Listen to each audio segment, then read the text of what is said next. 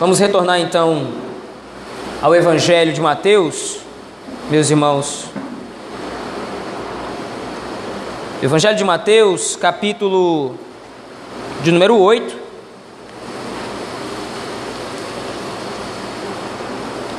Versos de 23 a 27.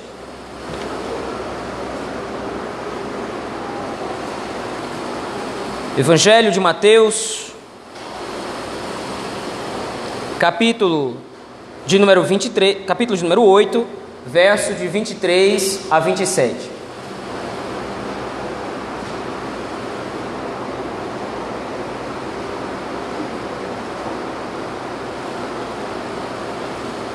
Assim nos diz o Evangelho do Senhor. Então, entrando ele no barco, seus discípulos o seguiram. E eis que sobreveio no mar uma grande tempestade, de sorte que o barco era varrido pelas ondas. Entretanto, Jesus dormia. Mas os discípulos vieram acordá-lo, clamando: Senhor, salva-nos, perecemos. Perguntou-lhes então Jesus: Por que sois tímidos, homens de pequena fé? E levantando-se, repreendeu os ventos e o mar e fez-se grande bonança. Maravilharam-se os homens, dizendo: Quem é este que até os ventos e o mar lhe obedecem? Amém. Vamos orar ao Senhor nosso Deus, em busca de que Ele nos aclare o entendimento da Sua palavra através do Seu Espírito Santo. Oremos ao Senhor. Deus de amor e de graça, a tua igreja ora a Ti neste momento clamando, ó Deus, que a leitura do texto sagrado seja então seguida pela, pelo entendimento, pela interpretação desse texto, de acordo com a inspiração que tensionou o Espírito Santo ao mover os homens do passado a escreverem este texto. Obrigado, Senhor, pela tua palavra ter chegado até nós. Obrigado por tudo aquilo que o Senhor tem feito através dela. E agora te pedimos que possamos entendê-la Aplica a nossa vida, pastoreia-nos por meio dela, Senhor.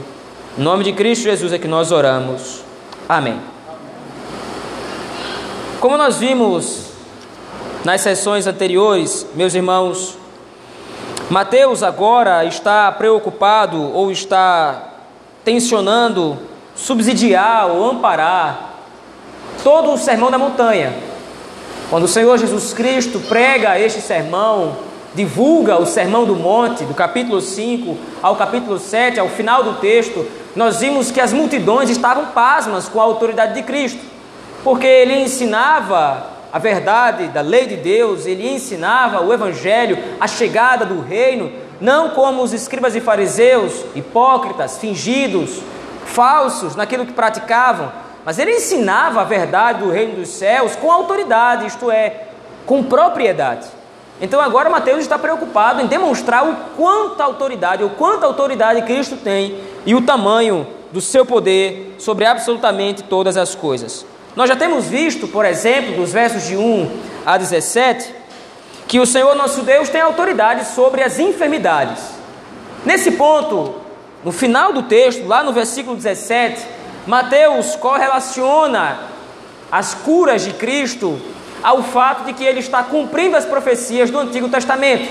Dentre todas as profecias, ou dentre tantas profecias, uma se destaca e é a que Mateus enxerga como se cumprindo neste momento em que o Senhor Jesus Cristo está realizando essas curas, que é o texto de Isaías capítulo 53, onde diz que ele mesmo tomou as nossas enfermidades e carregou com nossas doenças. Nesse ponto, Mateus está demonstrando os dois estágios da obra de Cristo. Como nós já vimos aqui, por exemplo, na escola dominical, o primeiro estágio da obra de Cristo é a sua humilhação. De como então o Messias precisa baixar da sua condição de glorificado e enaltecido por anjos a todo momento, encarnando, assumindo a natureza humana, sem pecado, é claro, mas ele assume a nossa natureza humana para que possa nos substituir no sacrifício que oferece de si mesmo a Deus para a quitação do nosso débito, das nossas transgressões. O segundo estágio, como nós vimos, da obra de Cristo é o seu estágio de glorificação, que é exatamente agora o retrato ou a imagem que Mateus deseja desenvolver a partir dos versos de 23 a 27. E ele vai começar a fazer isso de maneira progressiva. Como nós vimos, por exemplo, ou como nós vemos, por exemplo, no Evangelho de Marcos, a partir do final do capítulo 4, o evangelista Marcos também tem uma intenção parecida, embora o seu objetivo naquele texto seja outro. Marcos vai aumentando cada vez mais a influência e o poder de Cristo, desde as próprias condições da natureza até a própria morte, como nós vimos quando ele cura a filha de Jairo. Mateus então vai seguir o mesmo raciocínio. Agora ele vai começar então demonstrando o poder do Senhor Jesus Cristo sobre a própria criação. Veja aí a partir do verso 23. Nós estamos, nós estamos então seguindo o Senhor Jesus Cristo através do seu percurso ao longo da terra de Israel. Então, em vários momentos no texto, Mateus vai redigir algo semelhante ao que ele registra aqui no verso 23. Então, entrando ele no barco, ou então partindo Jesus, ou chegando Jesus na cidade tal. Mateus está registrando o percurso de Cristo ao longo de toda a terra de Israel, tendo em vista chegar em Jerusalém, onde vai ser o local do seu martírio.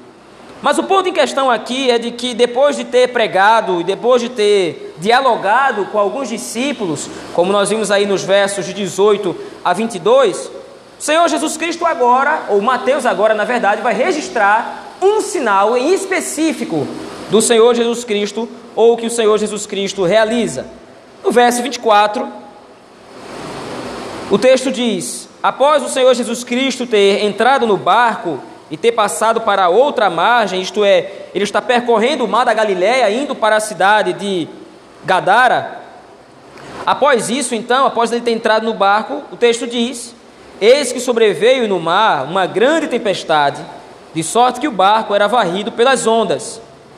Só que agora, além de descrever a situação em si, Mateus vai fazer um comentário que contrasta toda a situação.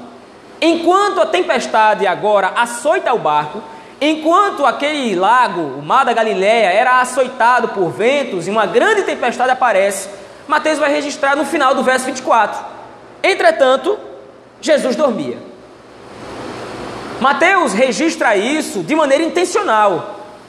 Lembre-se, os detalhes bíblicos nós veremos ele ainda mais, nós veremos isso de maneira ainda mais profunda hoje à noite, em Gênesis 24, mas o autor bíblico ele não está preocupado em narrar detalhes simplesmente pelos detalhes em si. Todas as vezes que o autor bíblico narra algum detalhe em específico, ele quer chamar atenção para ele. E agora o ponto é que grande tempestade está acometendo o barco onde os discípulos estavam e outros discípulos que estavam seguindo a Cristo.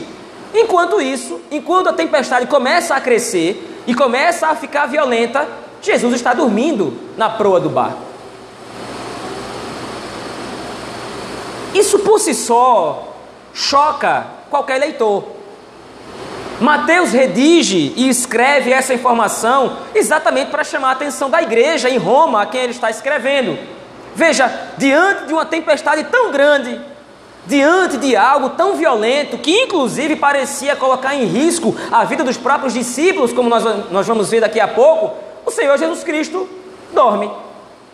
Parece uma atitude irresponsável, parece uma atitude temerária de Cristo diante de uma situação tão grande de tão grande perigo, ele está dormindo.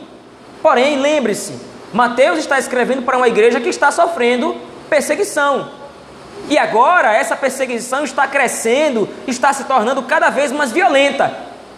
Porém, a intenção de Mateus é demonstrar exatamente isso. Veja, enquanto a tempestade das perseguições para vocês parecem grande demais, Cristo dorme. Enquanto as tribulações para vocês parecem grandes, inclusive fora de controle, enquanto vocês se atemorizam, enquanto vocês se angustiam, veja, quando Cristo estava num barco e houve grande tempestade, enquanto a tempestade estava açoitando o barco, ele estava dormindo. Qual é o ponto em questão? Cristo não dormiria se não tivesse controle da tempestade. Por que Cristo dorme na popa do barco? Lucas vai ser mais detalhista e diz que Cristo usava até um travesseiro para dormir. Ele está tranquilamente repousando, porque ele tem controle total sobre todas as coisas, inclusive sobre a própria criação. Algo ou informação essa que parece que os discípulos não tinham total conhecimento ainda. Veja aí o verso 25.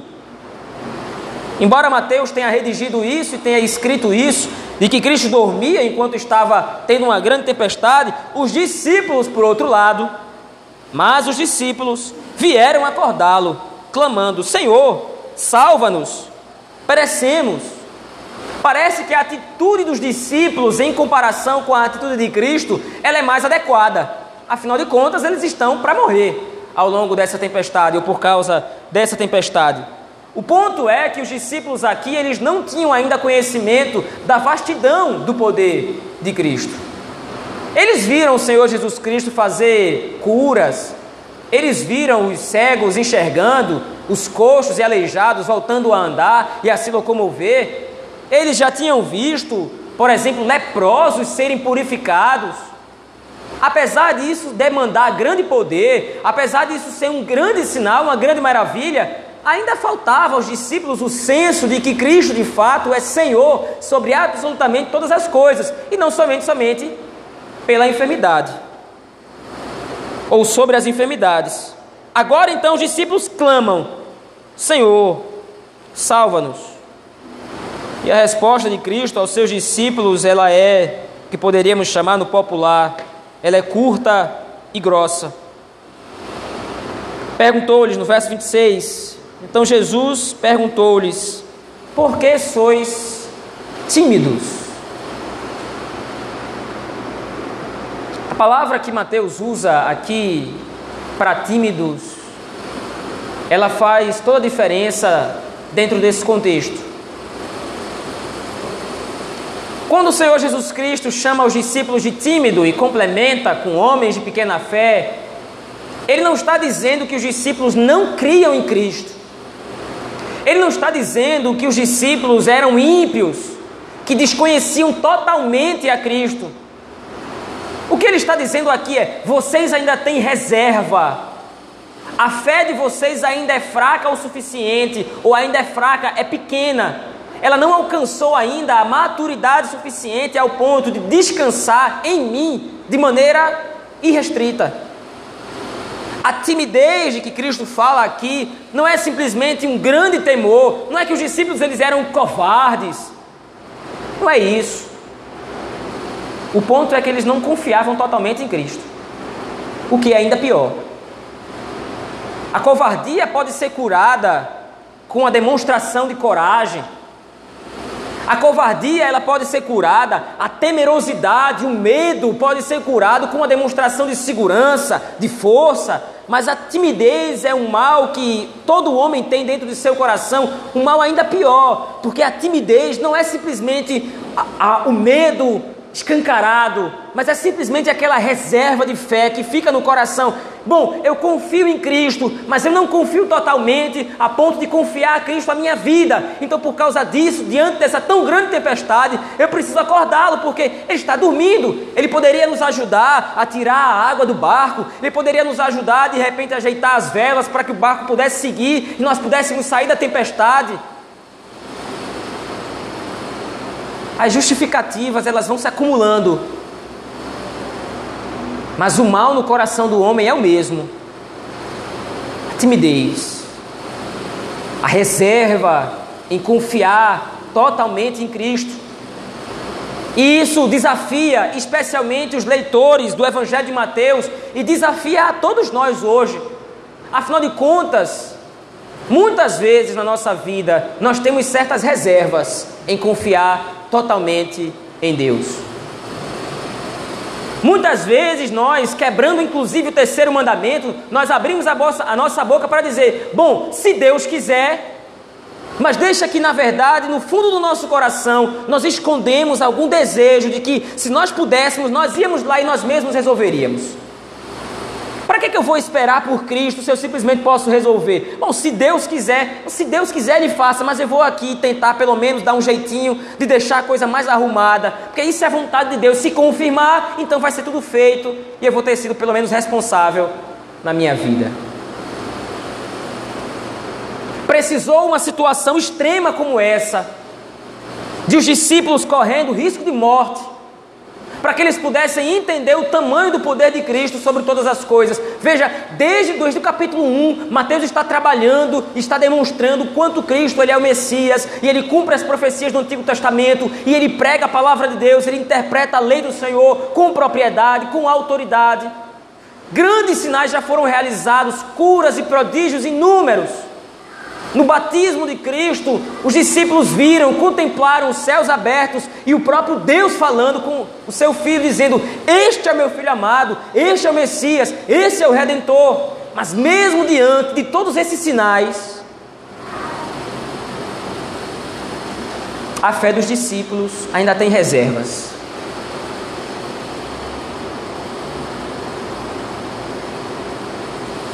Por que sois tímidos? Homens de pequena fé. E levantando-se, repreendeu os ventos e o mar, e fez-se grande bonança. Porém, outra palavra agora vai ser usada por Mateus para descrever a reação dos discípulos, não somente agora, mas em relação à tempestade, mas em relação ao próprio Cristo. Veja aí o verso 27. E maravilharam-se os homens, dizendo: Quem é este que até os ventos e o mar lhe obedecem? Meus irmãos, o texto de Mateus, capítulo 23 a 27, é um texto muito direto. Mateus fala abertamente à igreja de Roma naquele período e o Espírito Santo, através desse mesmo texto, fala-nos para nós hoje, sem muita reserva, demonstrando o quanto a nossa fé ela é frágil. O quanto a nossa fé muitas vezes ainda tem nós mesmos reservas em confiar total e plenamente em Cristo, em depender completamente dele. Mas veja que diante da demonstração de que Cristo tem poder até mesmo sobre a própria criação. Os discípulos, agora que antes eram tímidos, temerosos, eles agora se maravilham com a revelação do Filho de Deus que tem poder e controle sobre absolutamente todas as coisas.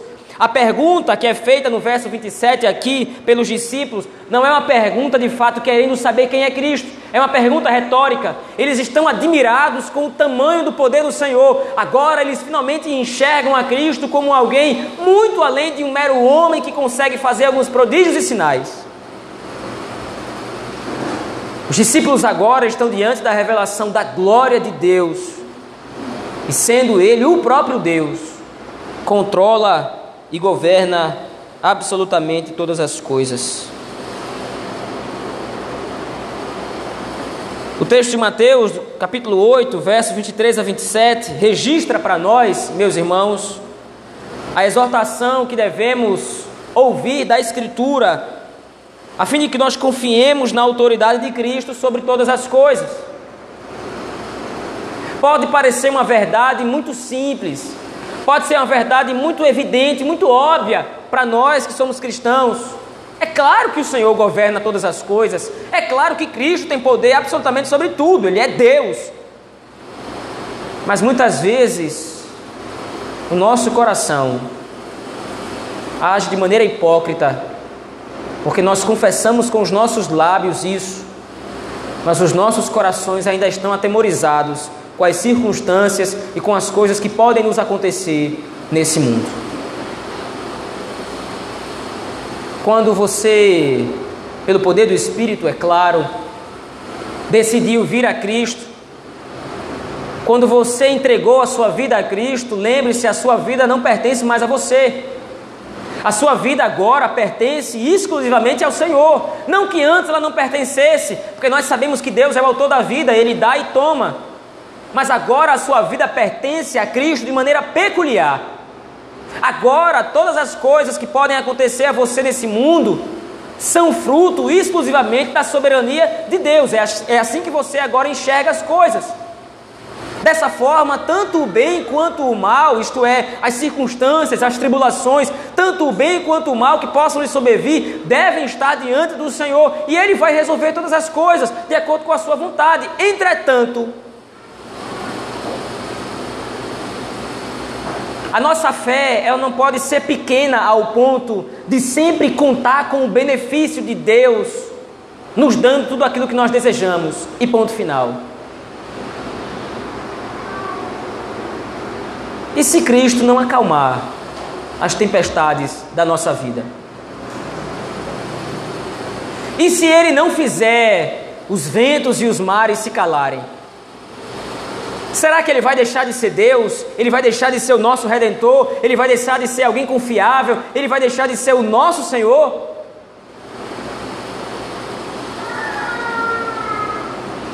Nós precisamos acabar com as reservas dentro do nosso coração. Nós precisamos querer parar e nós precisamos, devemos parar de querer correr para Cristo e acordá-lo. Veja, Senhor, a circunstância agora foge do nosso controle, a circunstância foge da nossa situação aqui, foge da nossa alçada. O Senhor precisa intervir. Os discípulos não confiaram a sua vida a Cristo. Se o mestre está dormindo, se ele julga que é o momento certo para dormir e descansar, mesmo diante dessa tão grande tempestade, mesmo diante desse tão grande mar agitado e nervoso, esse mar que agora ameaça a nossa vida, então que seja. Se Cristo prefere estar dormindo eu vou confiar em seus planos, eu vou confiar em sua sabedoria, eu vou confiar em sua soberania. Se Cristo quiser acalmar a tempestade da nossa vida, se Cristo quiser nos favorecer com a bonança que se fez logo depois da tempestade, como registra o verso 26, então que seja, mas e se Ele não quiser fazê-lo?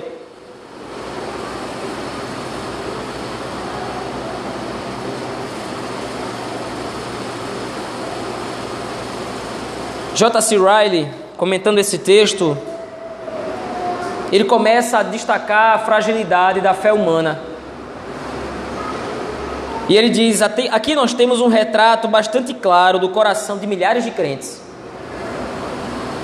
Há tantos, tantos crentes que, mesmo possuindo fé e amor suficientes para abandonar tudo por causa de Cristo, como registra o verso anterior, a sessão anterior, do verso 18 a 22, mesmo havendo crentes que eles têm fé e amor suficiente em Cristo para abandonar tudo e segui-lo, aonde quer que ele vá, ainda assim, no momento da provação, eles estão cheios de temor.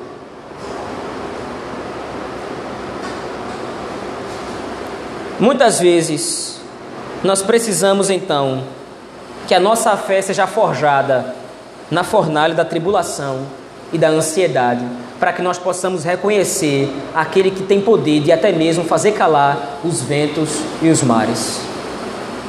Muitas vezes é no momento da tempestade, muitas vezes é no momento da própria tribulação que nós precisamos experimentar a dor profunda da angústia, da tribulação, do sofrimento, para que nós possamos contemplar a vastidão e a extensão do tamanho de Cristo, do tamanho do seu poder e do seu controle sobre as nossas vidas.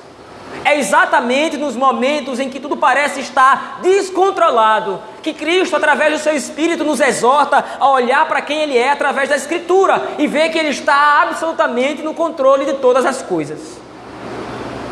O conforto, a calmaria, a bonança, muitas vezes roubam de nós, meus irmãos, o senso de que nós devemos confiar a nossa vida a Cristo. O coração do homem sempre está inclinado a buscar confiar inteiramente noutras coisas. Nós buscamos uma estabilidade no mundo que Ele não pode nos oferecer. E por isso, então, muitas vezes, nós precisamos entrar no barco com Cristo e seguir para um lugar tempestuoso, atribulado, para que Ele possa mostrar para nós o quanto está sempre no controle da situação. Eu concluo aqui, meus irmãos,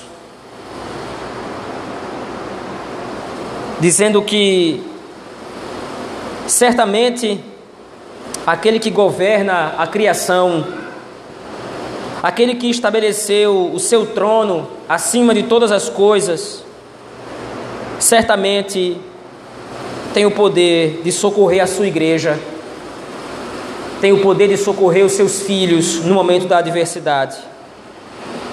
William Cowper, um pastor do século XIX, tem um poema onde ele registra a sua confiança no Senhor e a confiança que os crentes devem ter no Senhor no momento da tempestade. Deus tem um modo misterioso de suas maravilhas realizar. Ele traça seus caminhos no meio do mar, para sobre a tormenta cavalgar. Tomem alento, santos temerosos. As nuvens que tantos lhe metem medo, transbordo de graça e misericórdia, e derramarão bênção sobre suas cabeças. As nuvens de chuva que nós muitas vezes encaramos ao longo da nossa vida, meus irmãos, podem ser o momento exato em que o Senhor planeja fazer chover a graça e a misericórdia para que nós possamos suportar a caminhada cristã. Nós possamos confiar no Senhor nosso Deus, aquele que tem poder sobre a criação, certamente tem poder sobre as nossas vidas. Vamos orar ao Senhor nosso Deus, meus irmãos, nesse momento. Pai de misericórdia, ao lermos o texto sagrado, nos deparamos com a revelação de que o Senhor tem controle sobre toda a criação. E isso é claro, é evidente para nós, porque o Senhor é o Criador.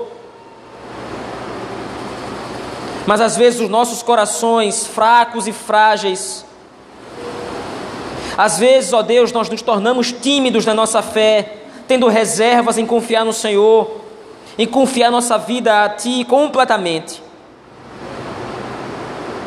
Tira de nós, ó Deus, as escamas dos nossos olhos, para que nós possamos enxergar aquele que tem o poder de fazer cessar os ventos e os mares, aquele que tem o poder de acalmar as tempestades. Que nós possamos confiar neste Senhor, neste Rei que governa a tudo e a todos. Que nós possamos, ó Deus, confiar inteiramente em Cristo Jesus, nosso Salvador que nos livrou da maior das tempestades, o pecado e a condenação eterna, nos levando para a bonança do reino dos céus para sempre. Obrigado por isso, Senhor. Guarda essa palavra em nossos corações.